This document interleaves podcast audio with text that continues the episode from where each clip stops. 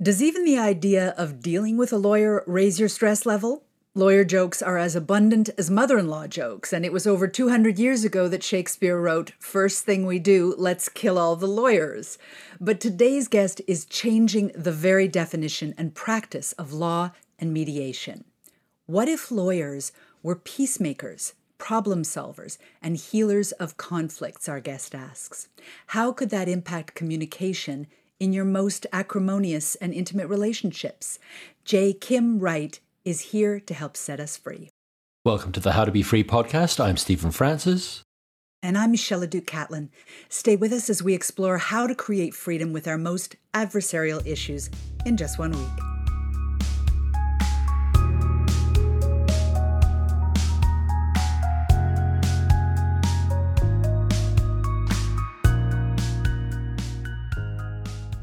J. Kim Wright is an integrative lawyer, innovator, and systems change agent.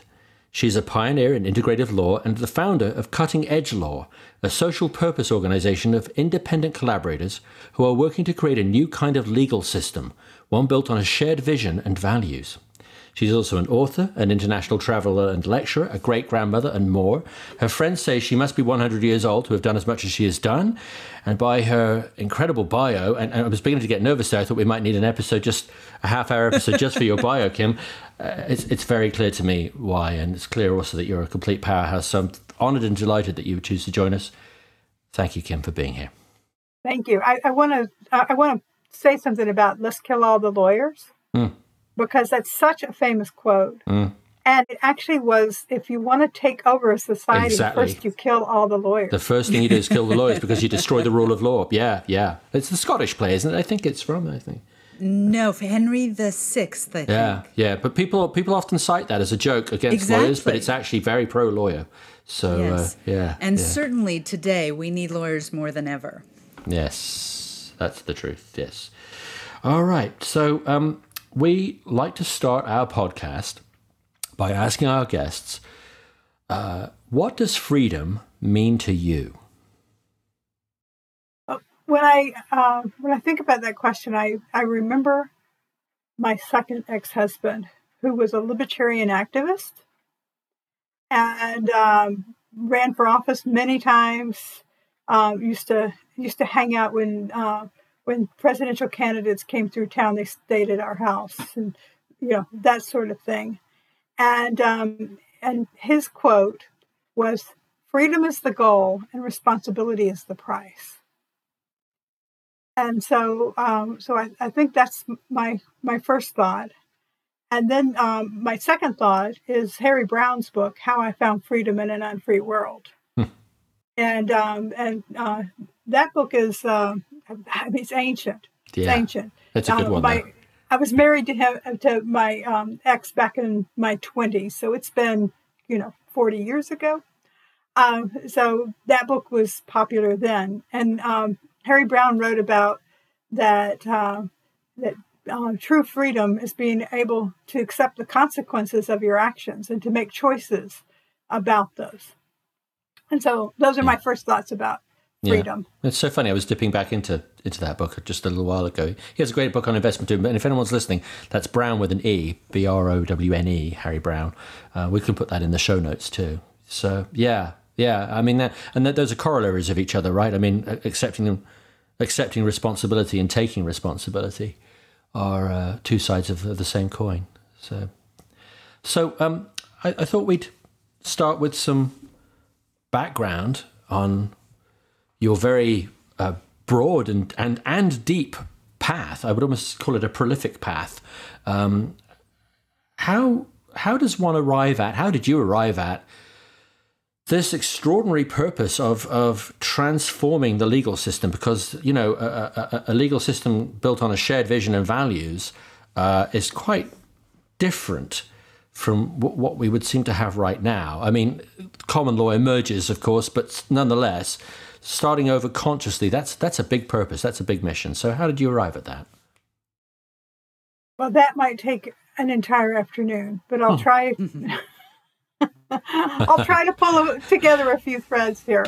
Sure. So, I went to law school because the said ex-husband um, had a history of civil disobedience, and between us, we had collected seven children who shared nine parents, um, and stepchildren, ha- you know, half siblings, and so forth. And uh, there was always a reason to go to court. And uh, and we decided somebody in the family should be a lawyer. That was the most cost effective way. It was like a DIY, like DIY. Yeah. I, I mean, we had no, I had no idea. I, you know, I'd always been good in school. I had no idea. I, we didn't know any lawyers. I, I you know, I, I was um, first generation college graduate, and um, and so I went to law school, and then I met my colleagues, and um, so there was this one time. I'm I'm one of those people who does a lot of different projects at one time. So I had seven children at home when I started law school.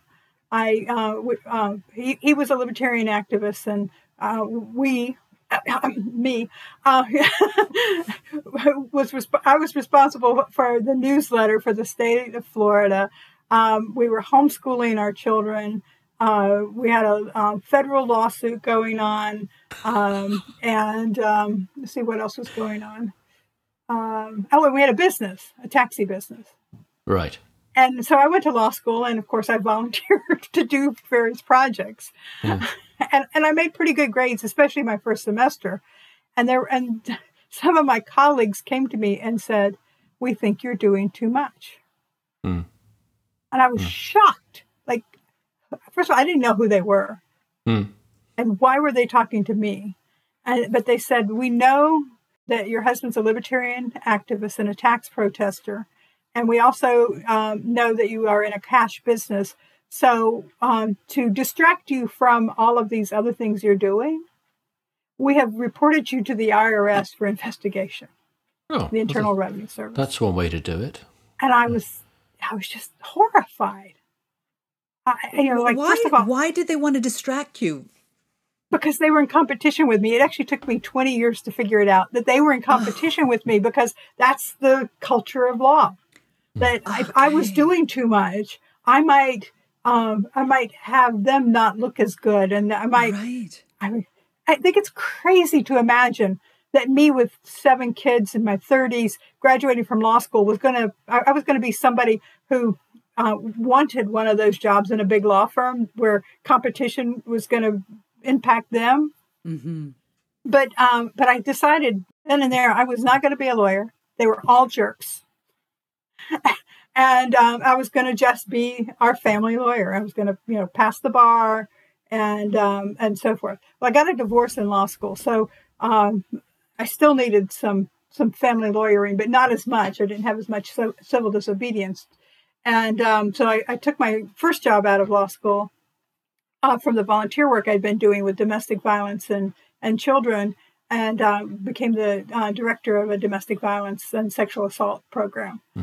And um, uh, it was, um, you know, it was it was a good job for me because I lia- I was a liaison with the court. I created a, the first domestic violence task force, probably in the country. They came and studied my task force. You know, I was I was really active. Then I had a falling out with my board, uh, where um, they thought that we ought to be doing more mental health work for the women. That the women were the problem, and um, and I took exception to that. And uh, in the middle of the conflict, they um, uh, uh, they turned down a grant that I had raised money for, and I um, decided I wasn't going to work there anymore and resigned.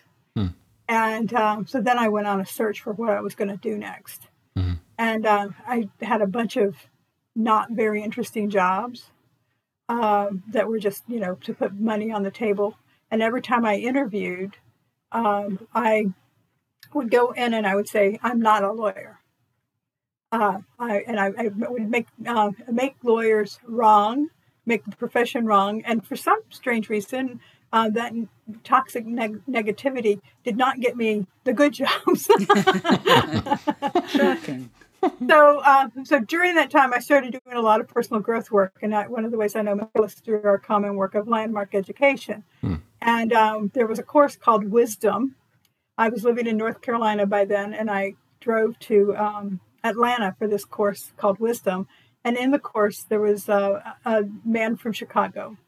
And he stood up and he introduced himself to the community. And he said, um, My name is Forrest Bayard, and I'm a lawyer, which I perked up because we all have radar for each other. Mm-hmm. And he said, uh, I practice law in a way that grants dignity to everyone. Mm. And I'm a divorce lawyer, and I think that it's my job at the end of every divorce that my client and their ex are friends so that they can uh, raise their children together. Mm. Mm. And it was one of those moments where the sky opened up and birds sang and everything went from black and white to color. Mm. And I said, I can do that. Mm. That is law worth practicing.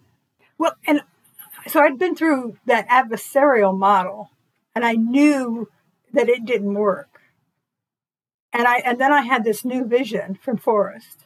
And it turned out there was a movement that was just starting. This was in 1993, and about two years before, um, a, a, guy uh, whose name's Stu Webb uh, created a, a, model called the collaborative um, collaborative law model, and Stu and um, Stu and Forrest were connected, and so there were other people doing this, and they had the same idea that it didn't have to be so adversarial. So, that, what is collaborative law?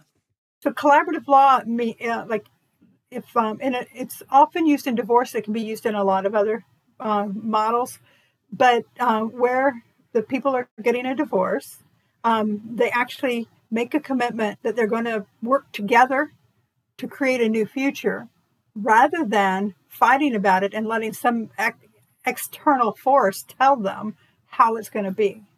You know, um, one of my co- colleagues used to say to his clients, um, "Would you let a judge buy a house for you, um, based on what you could tell him?" And um, and like you know, you could never say all of the things. And so when you go to court, you can never give all of the information that uh, that somebody needs to make a decision and um, and then they don't understand your situation. But let's take it back and take the power to back to the people who are living it, and um, and then the lawyers become coaches and facilitators in the process, and they bring in neutral experts. So maybe uh, maybe one of the children has a, has special needs, and they bring in somebody who's an expert that says this is how we're going to deal with this child.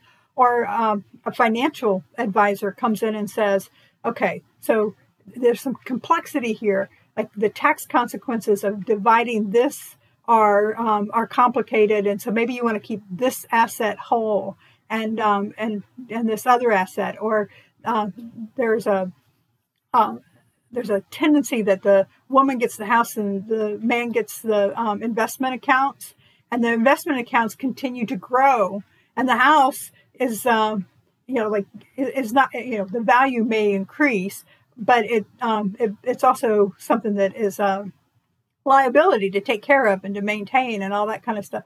So how do we make that easier and simpler uh, and more equitable? And so those are the kinds of conversations we have.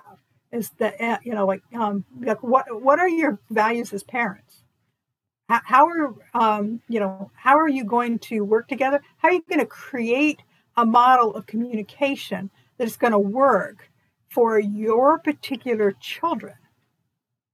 So um, let's say, um, uh, you know, you've got teenagers. Teenagers um, love to manipulate divorced parents. They love to manipulate anybody, but divorced parents are ripe for it. and so the parents might want to, for example, create a, a weekly meeting where they talk about what's really going on so that when the kid says, "Oh, well, mom said this or dad said that," they've already had the conversation. Or uh, with toddlers, um, uh, you know, like how are you, you know, how are you going to handle the daycare pickups and you know, and all that kind of stuff. So you work out all of those kinds of details into your agreement based on what you're trying to create. I'll, it I'll, sounds I'll like bespoke law, you know. It, it, it is. It is. And, you know, so for example, um, I would have them, uh, my client, create a vision of why they were in the process. And then the other lawyer would have them do the same thing. And so one of my clients created that it was her goal to dance at her daughter's wedding, which was coming up in a few months, with him, so that they the animosity would not be there. That you know they didn't want to ruin their daughter's wedding with uh, with their adversarial uh, mess, and so they uh, uh, they they had that as their guiding light. You know, like is this going to help us dance together at our daughter's wedding? And then they did. I, I think for most people, this is unimaginable. You know, and, and yet, it is so simple, isn't it? I mean, it is so simple yeah, in a yeah. way. Not easy necessarily, no, but definitely no. simple. Yeah. How does this then? Can you tell us about integrative law? Is that is that connected to collaborative law? Yeah, I, I used to look at it as an umbrella, but now I'm looking at it more as a um, as as like the ground you know, I, there, there, are some movies out and some things about how how the soil um, is so important to what we grow, hmm. and the uh, mycelium, uh, you know, the fungi that are there. There, you know, there are all sorts of things, and I and I think that it, that integrative law is that soil. So we have a lot of things in common. We share some values. Um, we have um, a, a, mindset in common, and uh, and so wherever we are as lawyers, uh, uh, or clients who are looking for lawyers, we come from that place. And so then we look at what's growing here. And so perhaps um, if you're if you're a divorce lawyer, that collaborative law is the way to go. But if you're in the criminal law area, then it might be restorative justice or a problem solving court. So that all of these are different expressions of the same mindset, the same energy. So it's, it's really okay. about. I hit what I'm hearing is it's really about starting with purpose. Sorry, Misha, I didn't mean to. Cut, That's okay. Uh, We're both having thoughts at the yeah, same time. It's yeah. very much about starting with a purpose. It's starting with why, right? As the title of that book uh, says. You, you, you're asking yourself, what's at stake here? What what is the what does the value look like here that we're trying to preserve or create? And then approaching it from from that side. It's a more holistic way of approaching things rather than this, as you say, this combative, agonistic kind of a model, right? Yeah, it recognizes our interconnectedness. Hmm. Because if we um, if we have um, been in a relationship or are getting into a relationship, we, we use this model with contracts and startups and, and things like that as well. Um, then um, we're going to intertwine. We're going to weave together Mm. And, uh, you know, from the divorce perspective, you've got all the in laws that mm. are still engaged in the same set of conversations. Mm. Um, you've got, um, you know, the school um, and the teachers, and, you know, there are there are a lot of uh, a lot of people out there who are part of this. And if you are at war with each other, it's going to impact them and your children. I, I always say that um, if you're at nuclear war with your spouse, the fallout is on your children. Mm-hmm. And so, you know, having parents who recognize that they can be adults, fully functioning adults, um, and uh, and move on with their separate lives. Yeah. Um, when, or, like in the case of contracts, you know, we, we have that conversation. Like, what is your purpose? Why, you know, why are you here? Yeah. What's your vision? You yeah. know, why would you do this contract with this person? Yeah. And and we build that into the contract, and then we say, and this is true of all of the different approaches. How are we going to resolve what inevitably will come up? There are going to be changes. There are going to be um, conflicts that come up. I mean, especially people who've been married, they're, they're not married because they had some conflict. Um, so how how are we going to resolve those? Hmm. And you know, are we are we going to run to court every time? I mean, because that's what some people do. Mm-hmm. And mm-hmm. Uh, so we put in a system in the contract that says um, we're going before you can go to court, you have these three steps that you create based on your situation um, before you can go to court. So it sounds contrary to how most people think of lawyers, they think of them as wanting more time in court or more hours. You're actually working to the opposite. You're working in service of your client so that they don't have to spend more hours and more time in court. Yeah, well, it, it's putting the decision making back on the people. Mm. And, and, and, and that- which gives them more power and I would say more freedom. Mm-hmm. But they again they have to be responsible. And and the court then is saved for like things that where courts are needed. Like I always say if somebody's putting toxic waste in my water, I do not want to compromise with them. Mm-hmm. You know, I, I, I want the court to be there to resolve an issue like that. If I'm wrongly accused of a crime, I want the court to have to prove that um, I committed the crime because I'm hoping that I'm that they're not going to be able to do that. Um, you know, they're, they're misuses of power that Yeah. the court can be used for, and I think that's that's the proper use of the court. But uh, you know, whether Johnny brought his backpack home is not the proper Right. proper right. use of the court. Mm. It's just that's some really great broader perspective, you know. I so I'm as I'm understanding it, integrative law, all these different so family law could lead to collaborative practices. Uh, criminal law, you said, could lead to restorative justice, um, which I'd like you to say a little bit more about. Yes, I was But gonna are there say. other yeah are there other forms of or other areas of law that integrative law cover or can cover? Yeah, many, many. Um, around the world, lawyers have sort of come from this mindset and this consciousness, if you will, um, and um, they don't know that anybody else is out there. They're just the weirdest lawyer in town, and so they create their own models. Right. and then some of us get together and we like um, I I have been doing conscious contracts for a while, but we called it something else. I met somebody ten almost twelve years ago now uh, who also was doing a model, and we came together and we called our combined model conscious contracts.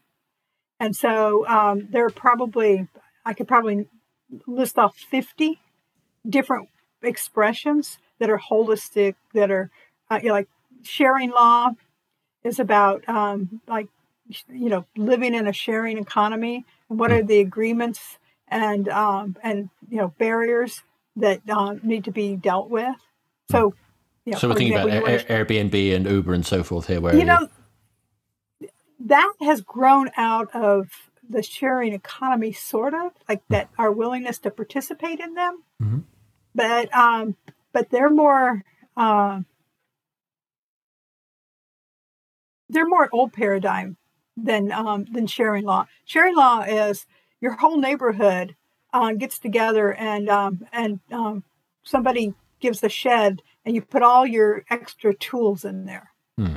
and you don't, why does the neighborhood need a ladder at every house Mm-hmm. absolutely, um, or a carpet shampooer or sure. whatever Mm. and so you, you you know you get together you decide you're going to share the big stuff you put it in there somebody falls and breaks their neck um, because the ladder wasn't well maintained who's responsible Right, that's because that's where my mind went. You know, I'm like, if, if I lend my ladder to my to my neighbor Bob, actually, he would probably lend me a ladder. But let's say, let's say I, I lend somebody a ladder and they fall off of it. Uh, that's that's nerve wracking, and I, I'm I'm therefore inclined. I don't go around offering my ladder to people, if you know what I mean. I mean, if they come to me and I'm like, I know you, and you know, but yeah, I mean that's that's a that's a big thing, and, I, I, you know, this is one of those simple but potentially very profound changes you could make in society, right? I mean, that's a lot less stuff. That I mean, you know, there could just be one shed, and you still have the level of like rental companies. Like if I want, I want to rent a bulldozer, I mean, you'd need an Right. awful lot of neighbors to justify having a bulldozer, right? You know. Uh, but Right. but yeah, ladder that's perfect because how often do I use my ladder? Oh my gosh, you know, twice a year. and, and you have to store it and you have to have a bigger house to Yeah. store your ladder yeah, absolutely, that's right. Yeah, that's very Yeah. true. Yeah, yeah, or you So have to what- call a workman to come because you don't have a ladder you know yeah, yeah. all of those sorts of things and the idea that you could uh, get together with your neighbors and have that conversation Mm. and uh, and, uh, and and and create agreements um, of how that's going to be handled. It's so interesting because even just thinking about uh, you're having me think of getting together to talk to create a legal agreement with my neighbors as something good, not as something coming from fear. You know, whereas normally when I think of oh my god, I have to talk to my neighbors and a lawyer, it's something that's automatically adversarial, and yet I like yeah, I really see that it's a complete shift in how we relate to lawyers, how we use lawyers, how we use the law. I saw something today on my neighborhood app. Um, there's a music concert near here, um, and it was really loud. And apparently, it was so loud that like three miles away, they thought it was the neighbor having a party. Like, wow. and uh, and they put something out on the app, and and people said, "Call the police! Call the police! Call the police!" So think about the world where you don't know your neighbor well enough mm. to call them up and say, "Are you having a party?" Yeah was I not invited? Yeah. Or, you know, yeah. or, or something like that, that you actually have a relationship with that neighbor. And that, um, and that you're, uh, instead, you're going to call the police to come out with their guns drawn, you know, uh, you yeah. know, all, all, of the terrible things that can happen uh, when that, that, that could go wrong. Yeah. Yeah. What, so again, I, wow, the shift I'm hearing is rather than pulling people apart. You're actually encouraging people to come together and communicate.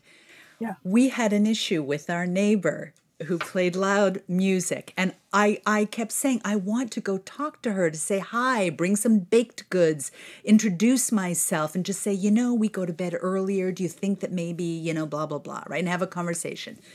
Well, this is a condominium with a board full of lawyers, and I'm pretty certain they're not collaborative lawyers. Mm. And the concierges said, do not speak to your neighbor. Do mm. not try to communicate with them about that. Let us handle it. Oh my. Yeah. That's sad. Right? Yeah. And, yeah. and so so you're you've allocated your power to someone else. Yes. And this is about taking your power back. Mm. Yes. And, if, and, and the people who are closest to the issue can then make the decisions and you're, you're going to have to do some things like you're going to have to learn how to apologize. You know, you're going to have to learn to forgive people. You're going to have to learn communication um, and um, and tolerance and patience, and and they're they're also going to be doing that. But you're not that strange woman who calls the police every time they turn on the record player or exactly, you know, exactly, yeah. Mm-hmm. Well, uh, can you speak a little bit because I, I want to bring it back to these kinds of personal issues. But for those people who aren't familiar with restorative justice, which you mentioned earlier, can you give us a little uh, definition perspective on that? Um, the short je- definition is healing the harm of crime. Mm and uh, and that's everybody. Like the person who um, committed the crime gets healed. The person who was the victim of the crime gets healed, and the neighborhood gets healed. So that's the goal. There are probably a hundred different ways that that can happen. Uh, back in um, in the early 2000s, I was working uh, in the field of restorative justice with murder cases. Now you actually you uh, can't bring. So you, you, didn't back. start with like uh, he you know he vandalized the wash basin at the at the bathroom down at the park. Do. You were like let's just yeah. well, most people I, I think we're getting Kim. You're a kind of d- dive into yeah. the deep end sort yeah. of. I, I, I, do. I dive into the deep end. I I um I was working with somebody co-mediating divorces, and he said um he said you know divorces are harder than murder cases. Hmm um, because uh, because um, they have a relationship that has gone wrong, uh, and most of the time the murder cases, you know, like actually it's not true, but most cases murder cases are are strangers, mm. and that uh, and you don't know all of the nuances of the relationship and all that, and so um, I started working with him on the murder cases. So I did I, I kind of skipped a few steps. It's mm. it's a great model for things like you said vandalism you hmm. know small small things like you know for example let's let's use that as an example let's say um, the neighbor's kid um, breaks a window hmm. this is hilarious but and I'll, I'll explain why in a second so go on please yeah um, so the neighbor's kid breaks a window and um, and nobody knows who it was mm. so the neighborhood then has this was somebody trying to break in mm. you hmm. know like there's this ripple that goes through the neighborhood that everybody sure is trying to figure out what's going on. Mm. There's the kid is like, I've done something really bad. I mm. am a bad person. Mm. Um, um, and um, and you know the parents are, are are clueless, and if somebody accuses little Johnny, they'll say, well, you know, uh, he couldn't possibly have done that. He's a good boy, and you know, we have this mess. And the you know, let's let's say the um, it's an elderly woman um, who has um, had her window broken, and then she's afraid to go out. So so the way the old legal system handles that is they do an investigation and fingerprints or whatever. Probably not that Yeah. you know. But if Yeah. they find the kid, they're going to put him in um, some kind of a, you know, um, juvenile detention or, you Yeah. know, they're they're, they're, they're going to punitive kind of punish him. Yeah. Yeah. In the restorative justice system, one of the possibilities might need to be to bring them all together. Like, like you know, once you have to have the person who did it, but bring in little Johnny and the woman whose window was broken and his parents and maybe his coach um, and, you know, like the people who are important, somebody who represents the neighborhood, Yeah. and then have a conversation about how that impacted me. Yeah. It- You know, I- like I it- was afraid to go out. It's such such a funny example because I had here this morning a- a ten year old boy and his his his one of his two moms. He has two moms. Um, so he he's a little fella for his for his age. He's ten, and so his buddies boosted him up through a window into the bathroom at a public park near here. Well, the park was full of people, and they broke a wash basin, and and so he's been fined sixty bucks, and there's going to be some court fees too. So I needed a, a border of rocks around around my house. I said let's get Darren down here and put a little border of rocks in. So, you know, he got to spend some time with me and it was kind of gave him some dignity. We, we, we handed the money to him and we said, okay, so what happens to this money now? And he turned and he handed it to Tara and he said, this is for the judge. And we were like, good man, you know? And it just felt so good, you know, to, Yes, exactly. So in that circle, you might say that he- um, that uh, he has to pay for the window by doing yard work for the old lady, and then there's a connection there yeah, uh, that the Yeah. that uh, like she's no longer afraid because she has a face to put on Right. this, you know you know previously unknown demon yeah. And probably has a grandson who's Probably a has a si- grand similar, yeah, yeah, similar make and, model, right? yeah, I mean, it, it, it heals the harm yeah. of um, of crime, and it can be done at that level, uh, at the murder case level. Um, the family very often the thing that they want to know is like they want to know what really happened Yes. because knowing one what really happened story is um, it's not as as uh, hard as a hundred possible happened. Yes. Yes. Did did she cry for me? Did you know? Like, Yeah. um, whatever. Yeah. And um, so they have a chance to actually hear the what happened. They get to look in the eyes of the person that they have demonized, and Yeah. and that and in the process, that person has been worked with so that he or she can powerfully apologize and take responsibility, and um, and and then they look to see how can some amends be made. So, for example, there's a famous New York Times case where um, two kids had grown up, their, families were friends. Um, he, um, the the young man, killed his girlfriend, and um, and they um, they went into the process, the restorative justice process, and um, he's he's doing time, and um, in in prison he's actually um, participating in a program where he is telling his story and uh, apologizing and all of that. And he, uh, when he gets out, he's going to have to um, do talks at schools about dating violence and about managing anger and, and those sorts of things. And so uh, the parents got some comfort Yeah. from that agreement and they were able to stay friends with his parents who had been their friends all along. Wow. Amazing. Heartbreaking. You know, uh, there are so many relationships today in the circumstances we find ourselves in where relationships are being divided. Um, how can we use these principles and practices to bring more freedom into our relationships? Yeah, we, we, we have a question we ask here on every episode. What can we do? And, and you, you, you began to speak to it, I think, when you said about allocating our power to people and taking our power back. But uh, what what what can we do? What actions can we take? Starting, you know, maybe even right away, just to create five percent more freedom in that area of relationship, or just uh, across our lives. I think that one of the shifts is from transactional to relational. Hmm.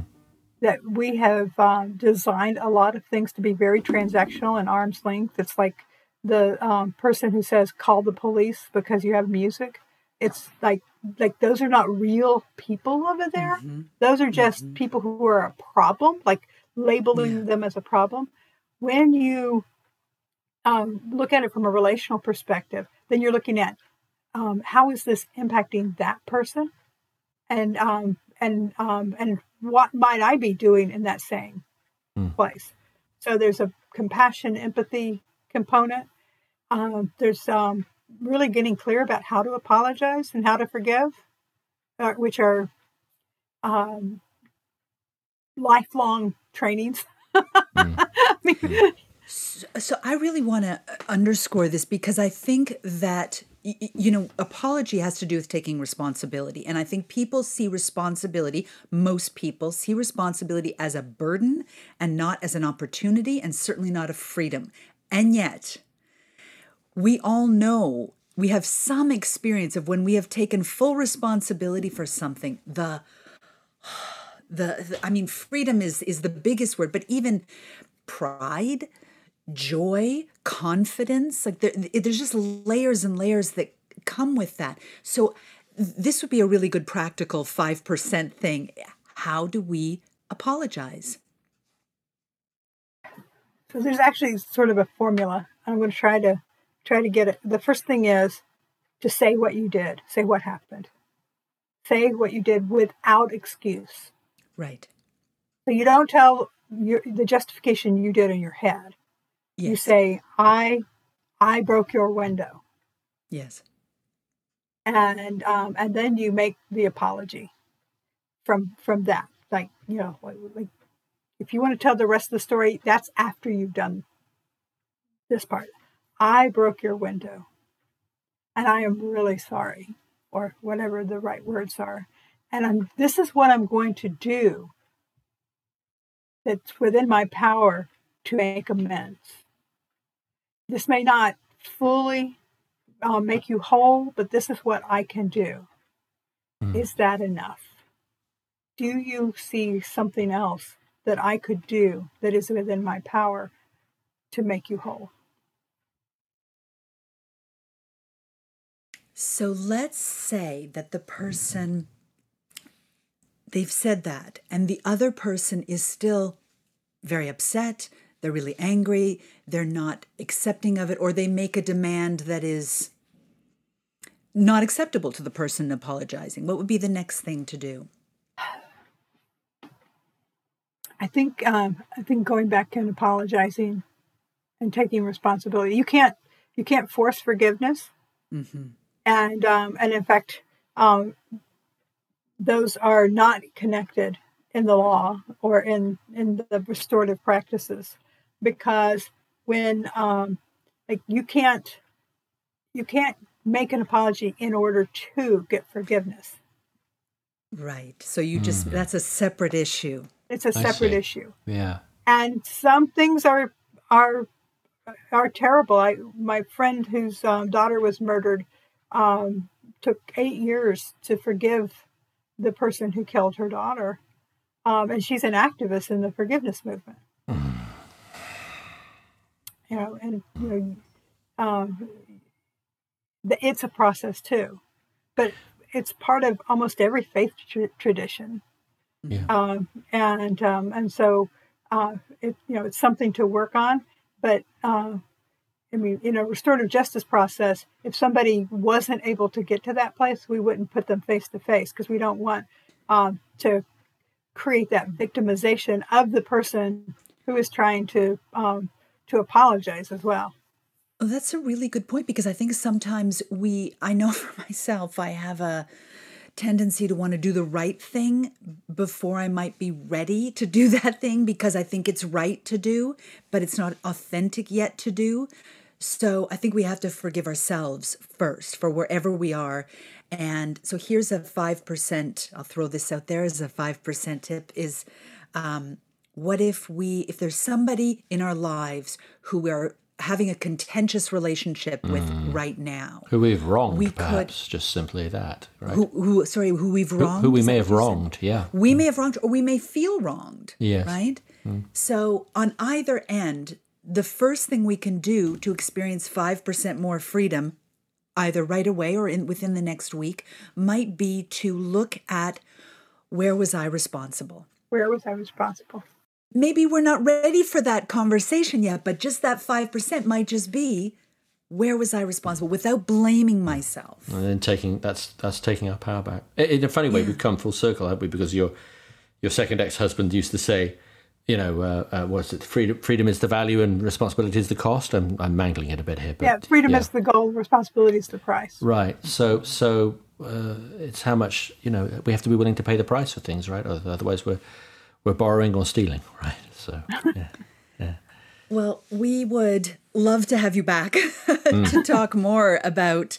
Uh, I'd personally love to hear about how we create a powerful purpose of Yes. any kind. Yes. And your journey has been extraordinary. And I have to say, for those of you who are going to to check him out, her website jkimwright.com. That's uh, J K I M W R I G H T dot com is so extensive. It and my is. favorite part was the things you might not know about Kim. I just I devoured that. It was just wonderful. I learned so much about you. What an extraordinary woman you are, and uh, we are so grateful to have had you here. Thank you. Absolutely. Thank you very much. Thank you so much. Thank you. So um, we'd just like to acknowledge, as always, our wonderful sound engineers. That's Toby Leach and uh, uh, Caitlin. They're over there in the UK. Um, Toby Leach also composed our music, and uh, if you'd like to contact them, we're going to put their, their contact details in the show notes. They are really a one-stop shop if you're thinking about starting a podcast. It's been a fantastic experience working with them, and uh, obviously, as always, I'd like to thank Mishka and, and in this case, our wonderful guest Kim, and we can't wait to have you back, Kim. Hope, hope you'll join us again.